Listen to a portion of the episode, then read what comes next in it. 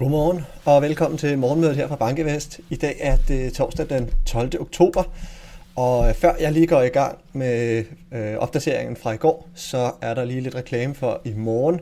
Når jeg er færdig med mine slides, så kommer Jens Olaf Pedersen på, som vil fortælle om klimaforandringerne og hvad vi har set, hvad vi kan forvente at se, når det kommer til klimaforandringer.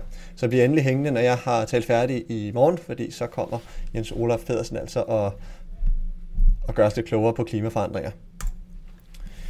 På slide nummer 3, der har jeg taget øh, forventningerne til øh, Fed Funds øh, raten ind øh, over de næste øh, mange, mange måneder.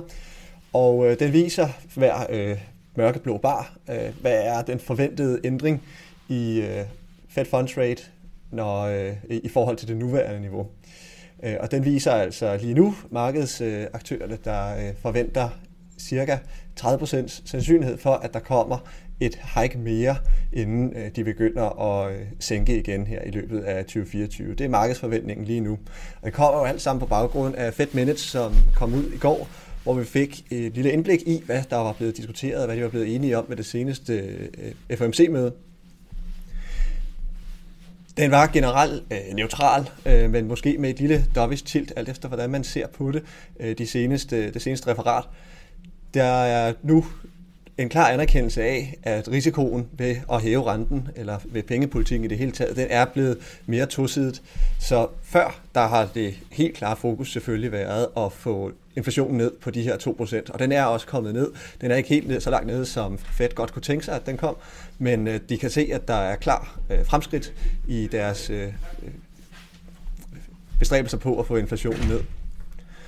Så nu begynder risikoen så at blive mere tosidigt, at der på, selvfølgelig på den ene side kan gøre for lidt, og så øh, ryger inflationen op igen.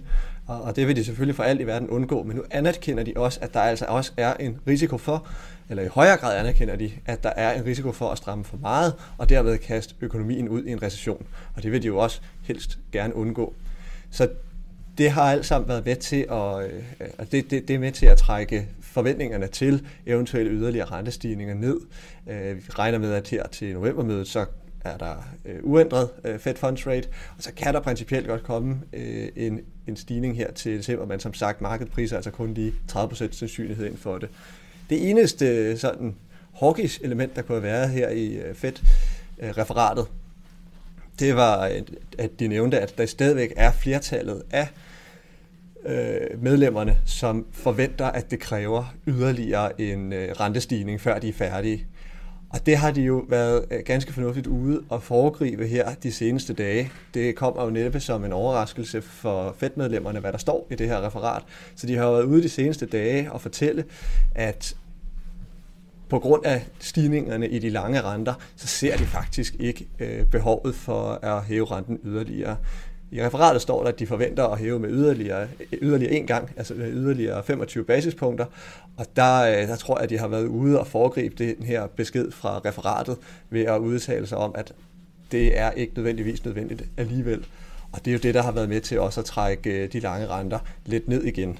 Det har jeg her på slide nummer 4, der viser den amerikanske 10-årige, at den altså er kommet væsentligt ned fra toppen øh, siden øh, Fed-medlemmerne begyndte at, si- at tale om, at ah, det er ikke sikkert, at vi behøver at hæve renten yderligere, og at vi nu ser ind i en periode med pauser på øh, Fed Fund Rate, og, og så muligvis styret lidt med noget kommunikation, men altså at vi så kan begynde at se rentesænkninger ind i 2024, hvis inflationen ellers arter sig og kommer ned. Så kan vi jo faktisk være heldige, at vi formår at få det her soft landing øh, scenarie, som vi øh, virkelig går og håber, men egentlig også tror på i øjeblikket.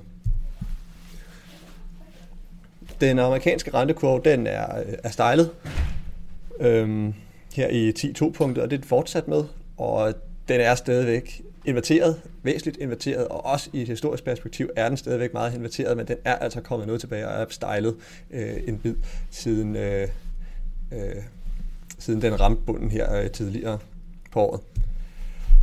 Og vender vi os mod aktiemarkedet på slide nummer 6. Her er det så øh, All Countries World Total Return Index i euro, som altså øh, bliver hjulpet lidt af, af styrkelsen i øh, dollar, der har været øh, på det seneste.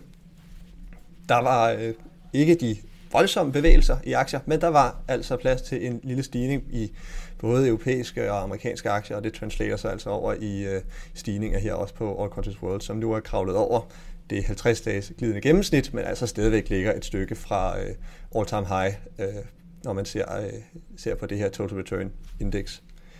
Dykker vi ned under overfladen på slide nummer 7, så kan vi se, at nu skete der faktisk lidt øh, her under overfladen. Der var et klart cyklisk tilt med outperformance i cykliske aktier, og derudover også outperformance i store selskaber i forhold til small cap.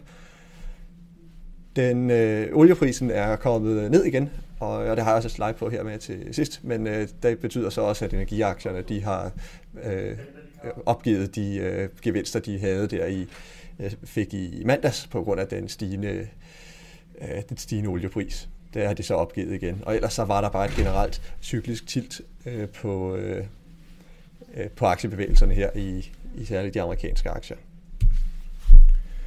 Så fik vi i går producentpriser ud af USA, og øh, der er selvfølgelig ikke et et-til-et forhold mellem producentpriserne, hvad vi så øh, får at se i øh, inflationsprinsene. Øh, men ikke desto mindre, så viser det et optik i den overordnede øh, inflation, det, eller producent, inflation i producentpriser, øh, hedder det.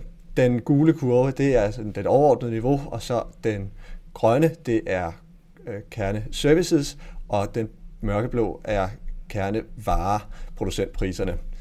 Så på varesiden, der ligger de faktisk stadigvæk lavt, øh, og, øh, og klart under hvad skal man sige, Feds målsætning om 2%, men det, øh, servicedelen har ligget højt længe, og bliver ved med at ligge højt, også når man ser i en historisk kontekst, der ligger øh, de i det øvre grænse, eller det øvre bånd, af, så øh, producentpriserne ellers normalt har bevæget sig inden for historisk, hvis man lige ser bort fra tiden efter coronakrisen.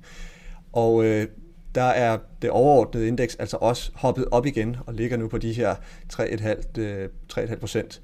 Det her, det er, skal lige sige, det er 6 måneder, de seneste måneders øh, vækst i producentpriserne, og så annualiseret. Så det er altså en, en årlig vækst på 3,5 procent, men så set over de seneste 6 måneder. Så der er den altså hoppet op igen øh, her på det seneste.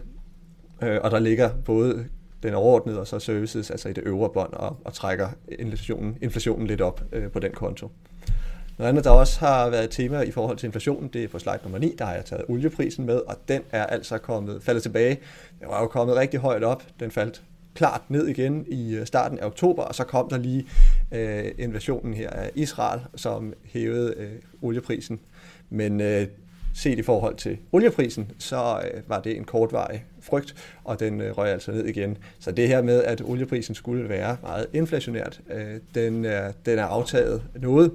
Hvad jeg så lige har smidt en lille note ind, så må vi se, om vi kan se det med den skriftstørrelse der, der er der. Hvis jeg har det fuld skærm, så kan det være, at I har en chance. Men ellers så har jeg skrevet en lille note ind, at altså i september, der steg oliepriserne godt nok med øh, lige under 10 procent. Så der var jo selvfølgelig en, en hæftig stigning i forhold til øh, september inflationen, men derudover så er oliepriserne altså kommet ned og ligger ikke og presser hverken inflation eller for den sags skyld indtjening ude i øh, virksomhederne. Så det ser noget mere afdæmpet og, og tilforladeligt ud. Til allersidst, øh, vi har futuresmarkeder i plus, og øh, det er over hele linjen. Flotte grønne markeder i Asien, arrangering op med nu øh, 2,1 procent. Der er ikke sket det store på den amerikanske 10-årige, den ligger der lige omkring de der 4,5 procent. Og så i dag, så er der, der kommer selvfølgelig jobless claims, men altså ser vi virkelig frem mod de amerikanske inflationstal, som det bliver rigtig spændende at dykke ned i og se, hvad de bidrager med, og så bliver regnskabssæsonen ellers skudt mere rigtigt i gang i morgen, når de store banker, øh, JP Morgan, City og Wells Fargo for eksempel, kommer med øh, deres regnskaber. Det var, hvad jeg havde for i dag. Tusind tak, fordi I lyttede med, og I må have en dejlig dag, og vi høres ved igen i morgen.